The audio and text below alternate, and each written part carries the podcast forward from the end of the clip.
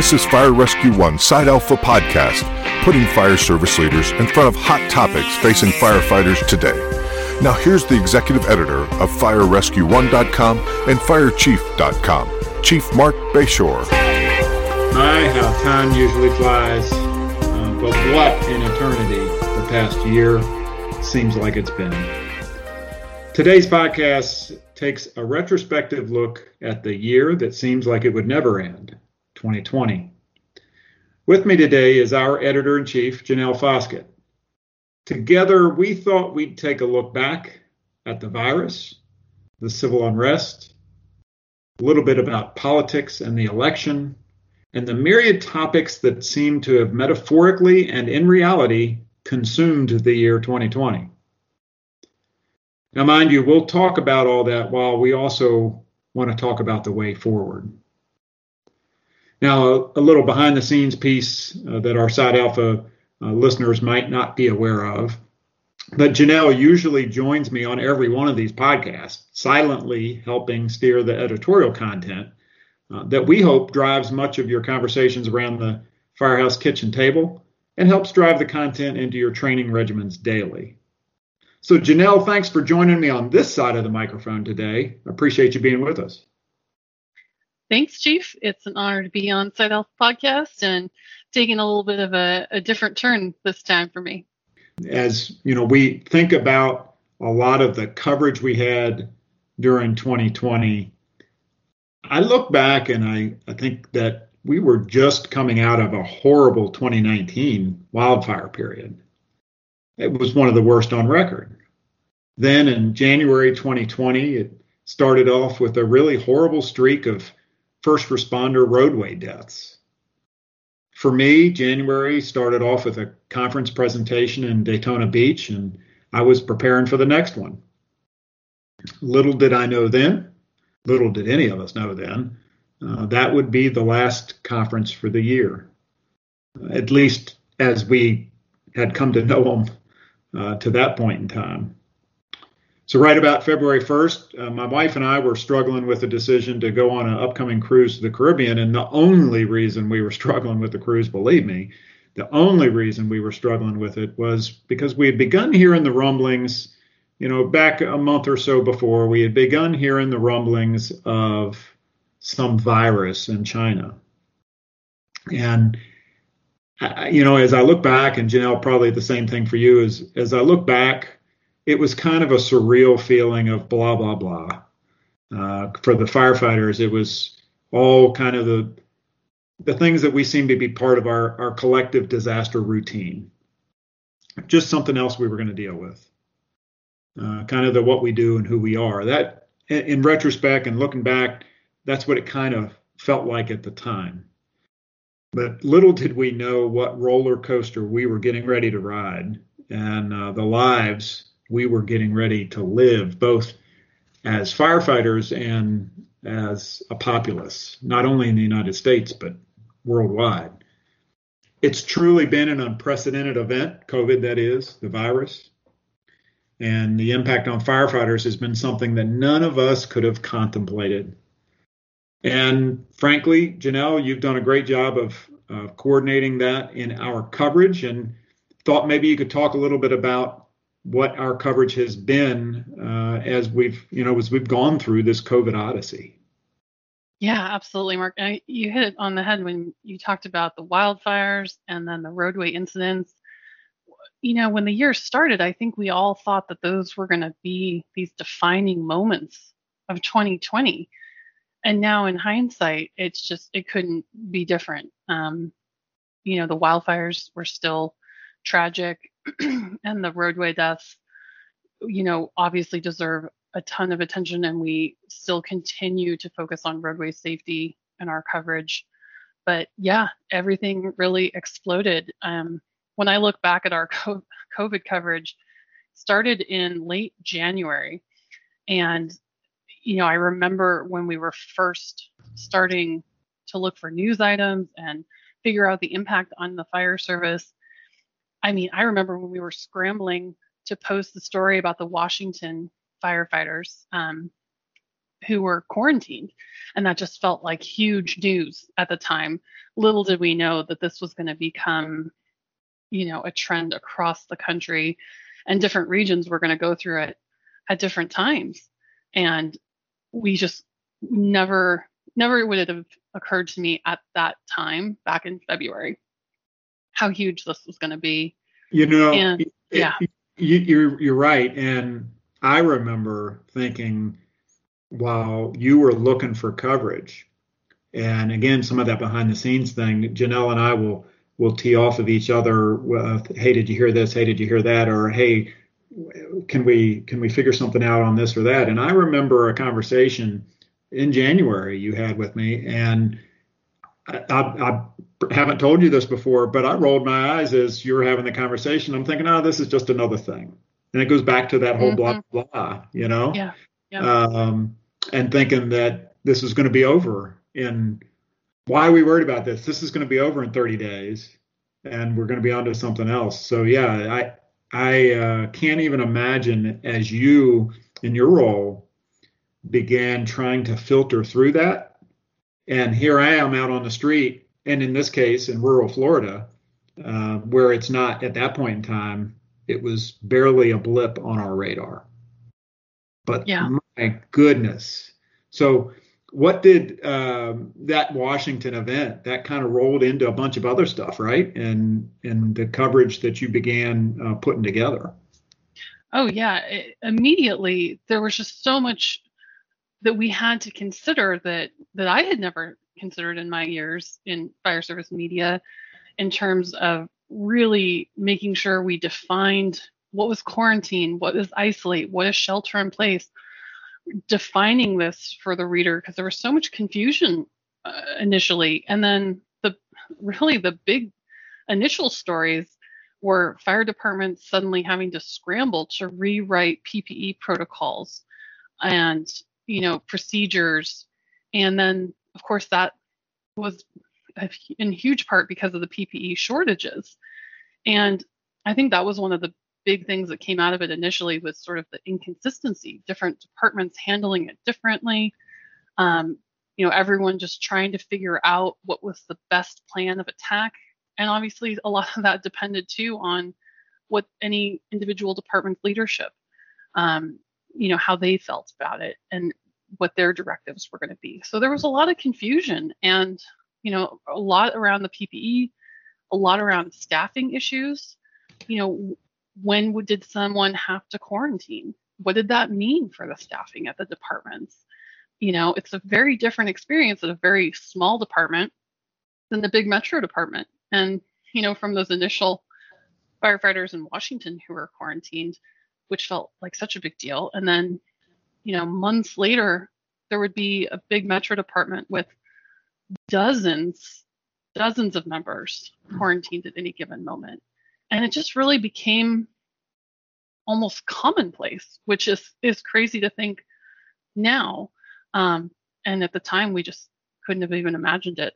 Um, and the other big thing that I wanted to note was the so much coverage really started shifting towards mental health focus with the coronavirus and the impact that this was having on first responders and their families. And so a lot of a lot of different people, a lot of firefighters reached out to us looking for information about how to cope and t- sharing their stories, writing their personal stories to us. Um, and that really emerged as one of the big, big issues to come out of what's happened with COVID beyond the PPE and the health and the illness part of it. Yeah, mental health as a whole in the COVID crisis has been something I think taxing for first responders for sure, but even for the general public, um, you know, where normally families can cope. Firefighters are part of the families too. So, you know, families could cope by going and visiting their loved one in the hospital or by being with them at their final moments, frankly, or while, um, you know, just being able to hold their hand during COVID, none of that could happen. mm-hmm. a, a, lot of our normal coping mechanisms as individuals, as people, and as firefighters wouldn't work during COVID because we couldn't cope the same way um, uh, that that personal touch and that just being part, being there for your family. Uh, so absolutely, that was um, um, that was a pretty big deal, and still is. Uh, you know, we haven't come out of it yet, but hopefully we're uh, we're seeing some some light in the tunnel as the vaccines roll out across the country and uh, across the world. Uh, we see hopefully some um, some benefit there. One thing I wanted to touch on on um, uh, PPE and one of the issues that uh, was interesting is a little story that I'll, I'll, tell about PPE. You know, in our uh, Central Florida, kind of South Central Florida area that I'm in, um, our department uh, at first thought we were in fair shape because we had this huge uh, stash, if you will, of um, N95 masks. And we thought, well, great, okay, we're going to be okay. Um, and oh my God, little did we know how inefficient and ineffective that was going to be. Because ultimately, this huge stash of N95 masks was from the bird flu era. And how long hmm. ago was that? You know, uh, right? They were back in a closet, and uh, somebody found the boxes, and uh, this was one of those things where okay, we we got to figure it out. We're a small department, and um, we figured it out. Great, we've got them. And they pulled the first couple boxes out, and everything was good. And by the time they got down to the third or fourth box that had been in a pretty unconditioned environment, and the crew started to put those masks on, and all of a sudden reality hit because the elastic began to break, or the elastic was no longer elastic and yeah. these masks were now no longer effective. We only had one or two boxes out of that entire stash that worked. So PPE yeah. became huge, even for the departments that thought they had it. Um, that supply chain was something that uh, hopefully we, from an after action planning, uh, it's, it's not anything that Fire Rescue One can control, but certainly it's something that fire chiefs can drive and Fire Rescue One can cover. Uh, is what the after action uh, of this entire event uh, what we do to be able to uh, to do better for that next one. Yeah, it's all about planning and being ready. And you know, I think this was a wake up call for a lot of departments because they thought they were fine, you know, yeah, and yeah. I mean that story I think was replicated across the country in so many places. Um, and then that naturally leads to the issue, the financial impact on the fire department too, because everyone was suddenly scrambling and fighting for resources, trying to figure out how they were going to afford it. And that's that's one thing that we've tried to cover very closely throughout this year, but it's going to extend into 2021 and beyond is the, the domino effect on the financial side and what departments can do um, you know in terms of looking for funding grants anything to help them save money right now um, while they're going through this this challenging yeah. time.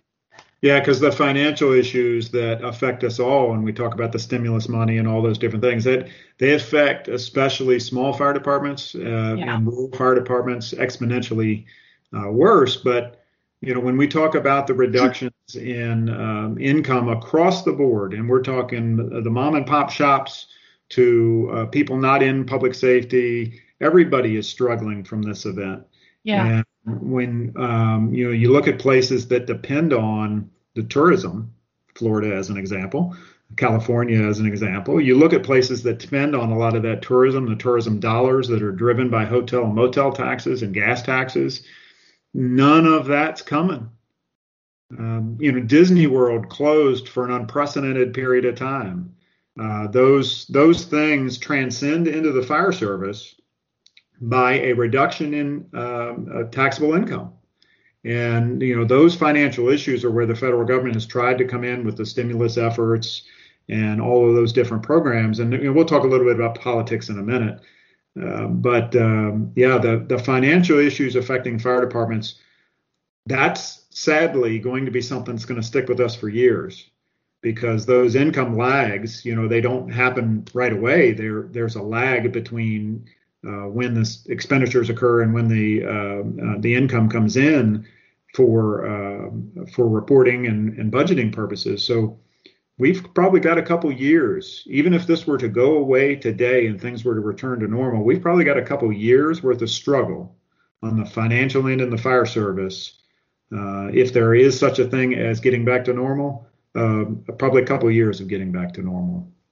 Yeah, yeah, and we're just going to keep trying to stay on top of it and bring fire departments the resources they need. I know you've done a great job covering that in your column, uh, looking at some of the political angles um, and what fire departments can do to really just navigate this time. So we'll we'll certainly stay on top of it. Yeah, and you know we have had a loss of um, uh, conferences, which um, you know Fire Rescue One. Not only do we attend and cover all of them, um, you know I try to do some instruction, and some of our other, uh, of course, uh, Gordon Graham and Billy Goldfeder are, are affiliates with Lexipol that uh, um, teach at uh, or instruct at all these conferences. We've we haven't had that opportunity. So you know transitioning from that face-to-face uh, group think and group train uh, we have transitioned into this teams environment or um, um, you know whichever group it whichever platform it is that people are using uh, zoom or whatever to get their message across. Um, I, you know, giving a keynote presentation on uh, Zoom is something that I had never done, but now I, I checkbox, I've got that done. Those yep. things are uh, just things that just wouldn't even think about uh, yeah. conducting conferences. Uh, so, how you, you, know, from a coverage perspective, how does that make it difficult for for us uh, at Fire Rescue One and for you at the editorial side of this? Um, how has that made things difficult, or um, or has it for what we cover? Well, you know, going to the conferences is, is always just a great experience um, to network and and meet with writers. Um, so th- you know that it's disappointing that we haven't had that this year, but you know that's one of the first areas that we tackled when we really realized how big uh, the pandemic was and the impact it was going to have for as long as it was going to have as we started you know focusing on different you know alternative ways to train you know and trying to provide some resources there. You know so you know just because there's some social distancing and you know we can't get together quite in the same way there are still so many opportunities to learn. And we've just really tried to highlight some of the different organizations um, including you know our own Rescue One Academy, different ways that people can keep growing and learning, even if they can't travel to a conference right now.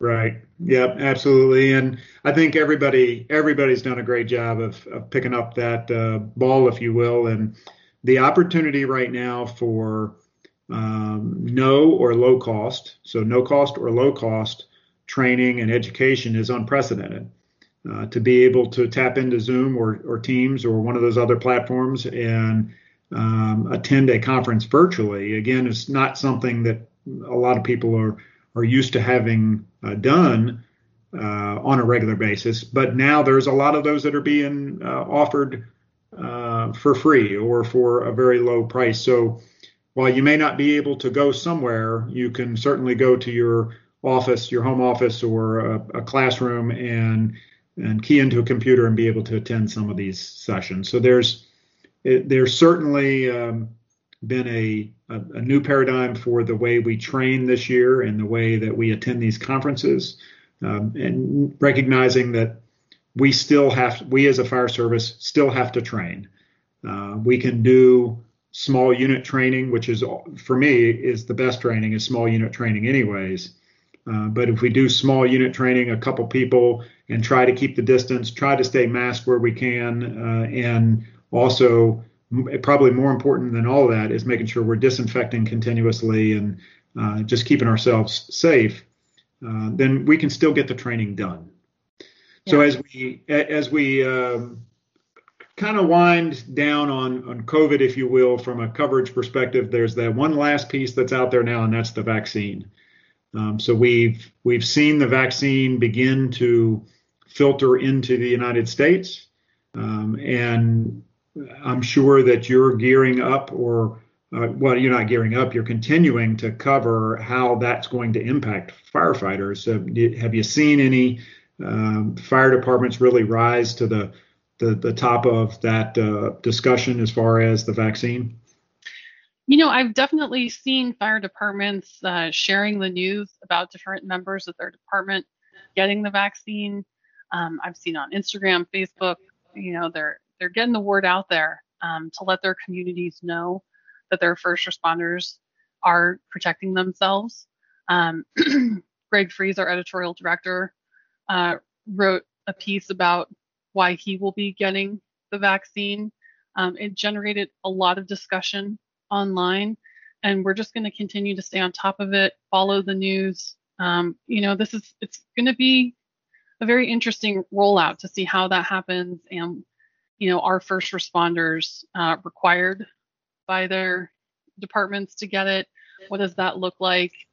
I'm, I'm sure it's going to create a lot a lot of debate um, but we'll just continue to to watch how that unfolds in 2021.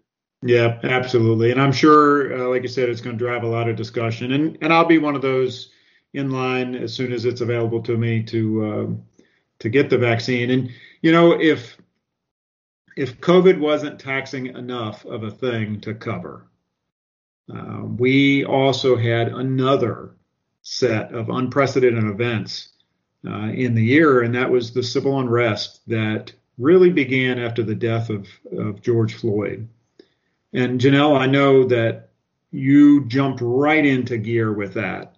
So right, so one day you were you you were knee deep in COVID, and the next day you were knee deep into the coverage of the civil unrest. Can you talk a little bit about how we shifted from the COVID into the, the civil unrest and how that's affected the fire service nationally?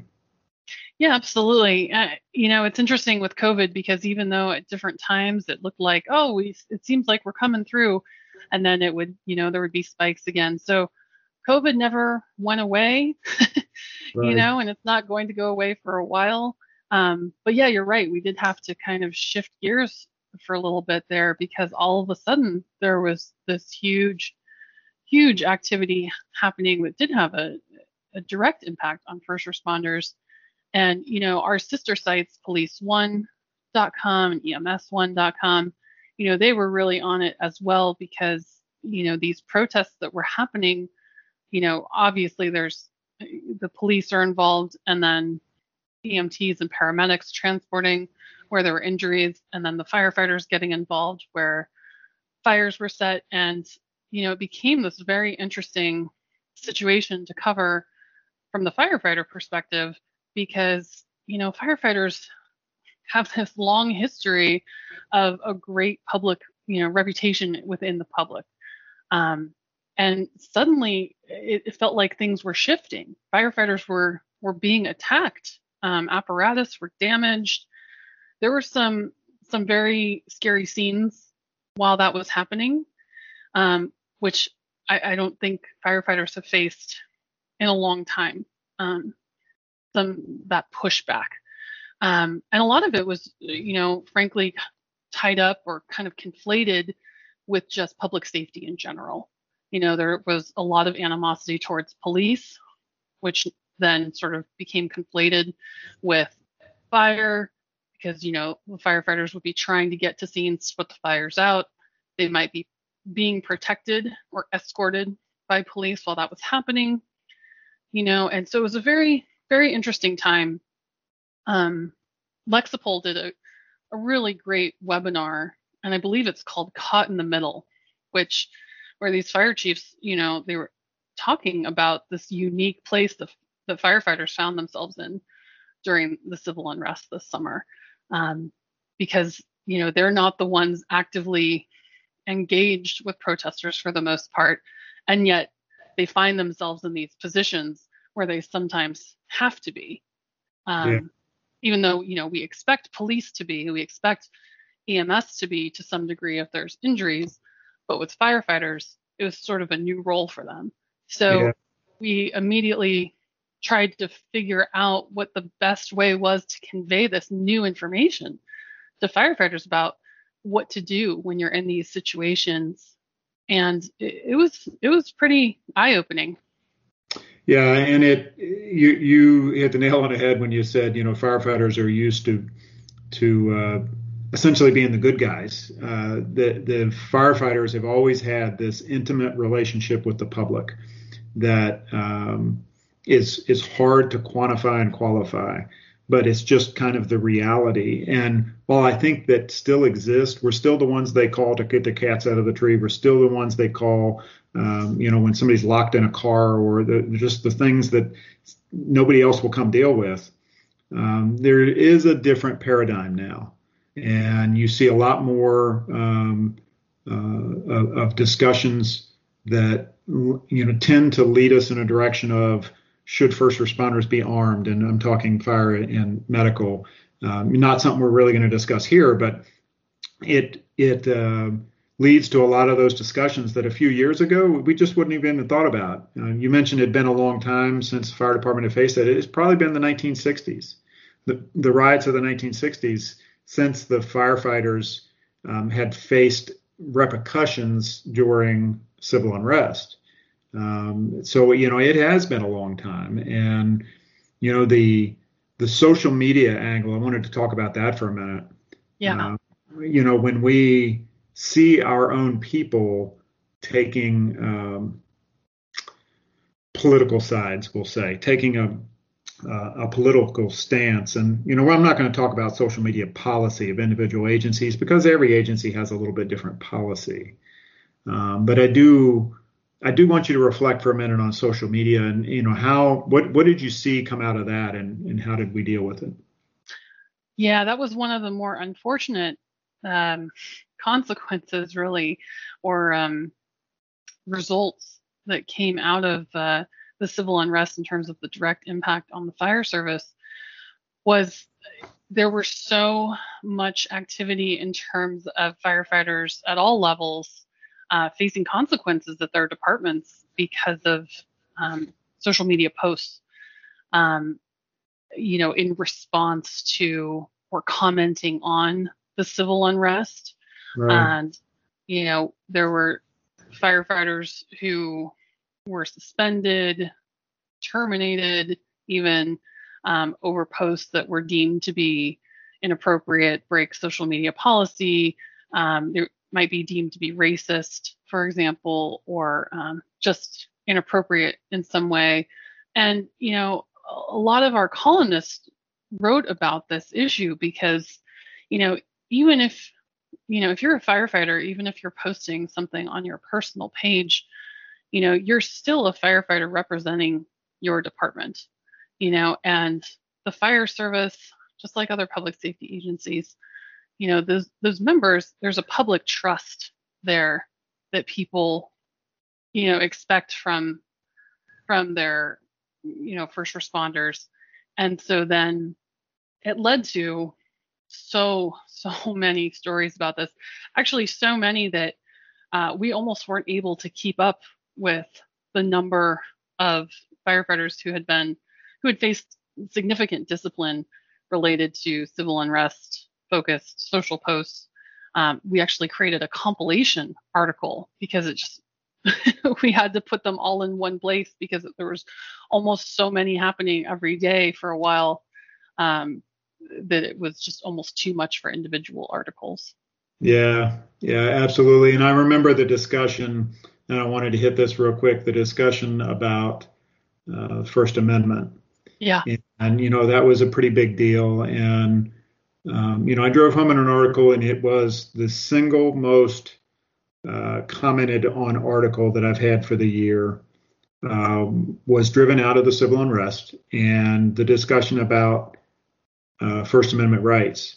And I will reiterate what I said in that article, and that is that the the First Amendment gives you the right to say whatever you want to say uh, within you know legal parameters. Um, it does not give you the right to avoid consequences, and it does not give you the right to a job.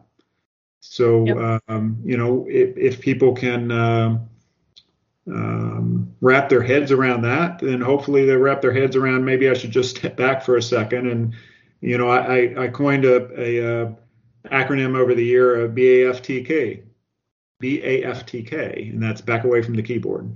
And you know, I got quite a few folks that now are using that as uh, just when they're when they're sitting there reading somebody's post and they're getting ready to chomp at the bit to say something, and they see the BAFTK, and it's just a little bit of a mind jogger that you know maybe maybe it's not so important that we comment on that.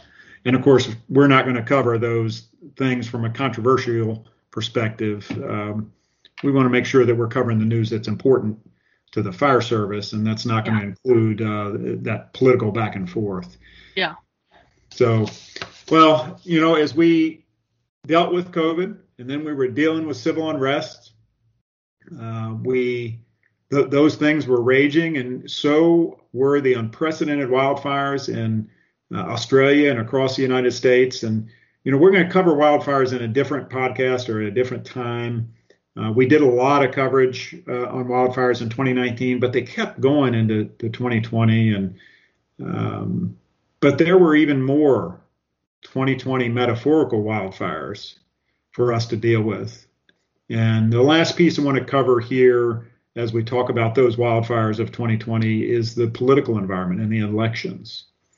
So, Janelle, why is it important and I think you attended a class I did one time on this. Um, so I think I know the answer to this. So I'm teeing you up mm-hmm. for uh, why is it important for firefighters and fire chiefs to uh, think about elections and politics and be concerned about that? Yeah, Marc. I mean, I think I think you've said it best when you say, you know, fire chiefs you know you are politicians. You have to remember that. You have to remember that role that you play. And it's no you're not you know necessarily an elected official in, in most cases but let's face it politics does get so woven into so much of what happens. And while you know by no means are we a, a political website at all but um, you know the news related to politics has a direct impact on the fire service, whether it's funding, you know, uh, legislation. Um, you know, we have a new administration coming into office in January, and how that, you know, how they're going to handle vaccine rollouts, you know, things of that nature. All of that trickles down. All of it has a direct impact on firefighters. Um, you know, from grant funding to research that's being conducted into cancer exposures. There's so much there. So we've tried to stay on top of it. We've tried to look at what, uh, you know, the different political angles and how it would impact f- firefighters. And we'll continue to do that, um, you know, just focusing on the news angle of it uh, as we head into a new year. Yeah. And, you know, as we think about politics, you know, it's important for fire chiefs and and firefighters to understand that we're not just talking about elections, as as uh, um, as Janelle said. It's it's not all about being an elected politician, but so much of what goes on in politics drives the economy of the fire service, uh, drives the legislative end of uh, policies and standards and all the different things that uh, affect us daily and help us improve the safety of our communities. It's all driven through a political process. So while COVID continues to rage and while the wildfires continue to rage, hopefully the civil unrest has wound down in, in most areas. And, and I think, you know, we have, uh, uh, while we still have a long way to go from a, a civility perspective in general, uh, I think the civil unrest has hopefully wound down in most communities. But we still have COVID, we still have the wildfires, um, and we still have the issues of elections and the issues of politics swirling around us. So that's a lot that we've covered in the last 30 minutes here. Uh, and as we as we go to closing out, Janelle, can you talk about the end of year coverage that uh, you were recently able to put together on FireRescue1.com, and then we'll kind of take it into the end of uh, our podcast today. Yeah, absolutely. I, I think, you know, we've covered a lot of heavy topics here, and it makes sense because this year was really heavy. It was a really challenging year. That's putting it mildly. I know, right? Um, but one of the things, you know, that the editors really wanted to focus on for our year in uh, in review was some of these bright moments as well. Yes, we covered COVID. Yes, we covered the civil unrest, but we also wanted to spotlight some of the more positive stories from the year that frankly got kind of lost in the news cycle. I mean, there was a lot of really wonderful things that happened this year. So, you know, for our our coverage, we've got articles about, you know, heartwarming firefighter stories. Um, we've got some profiles of how different firefighters have really gone above and beyond, inc- including one who's a surgeon, surgeon by day, firefighter by night. Yeah, yeah crazy at, stuff. I know it's it's amazing. I you know you think how, how does anyone have the time in the day? But you know, he was very passionate, and it, it's amazing to to see everyone who's working so hard to give back to their communities. You know, and and we just take a, a pretty unique look at some some really exceptional individuals. Um, and we even look at technology. You know, there were a lot of technological advances in 2020 or different ways that firefighters are getting creative um, with technology. And you know, my favorite, my personal favorite that came out of this was a compilation of sorts. I, I, I in my head, I think of it as the the Words of Hope compilation, where we reached out to different fire service leaders and asked them to share some words of encouragement to firefighters after such a difficult year. Um, we got so many responses. It, it was just really uplifting. Um, one that I, would love to read from Fire Chief Phil Stittleburg. He said, Adversity is our normal working environment. For hundreds of years, we have overcome difficulties through training, self discipline, perseverance, and boundless dedication. This is no different, and we will ultimately prevail. We are simply writing another chapter in our remarkable history, one that will be read with pride by future generations. I just, I really liked how he put that. We are simply writing another chapter in our remarkable history. Yeah, and Phil, uh, I had a great opportunity to work with Phil on some NFPA missions, so uh, I know that comes from his heart, and I hope that firefighters take it to heart. Um, and, and, frankly, as I as I read through what I wrote, uh, indeed, firefighters have risen, uh, have always risen to the challenge. 2020 uh, has been such a challenging and draining year we absolutely look forward to new opportunities for success and for forward progress in 2021. Adaptation is history that's on firefighters' side. And if 2020 has proven anything, it is that adaptation will also be our future. Stand up, step up, and be ready to lead in the new year. We know that the simple change of the calendar won't change the challenges, but rather will provide us with a new opportunity to focus on a culture of safety and success. Janelle, I want to thank you for joining us today. A little bit different twist for our uh, podcast. I appreciate everything you do behind the scenes normally and that you were able to uh, uh, articulate with us today. I want to thank our yep, and, and I want to thank our listeners for joining us here on Side Alpha Podcast in the new year. Follow us on firerescue1.com and firechief.com for all of the news affecting the fire service worldwide. Keep safe, stay smart, and take care.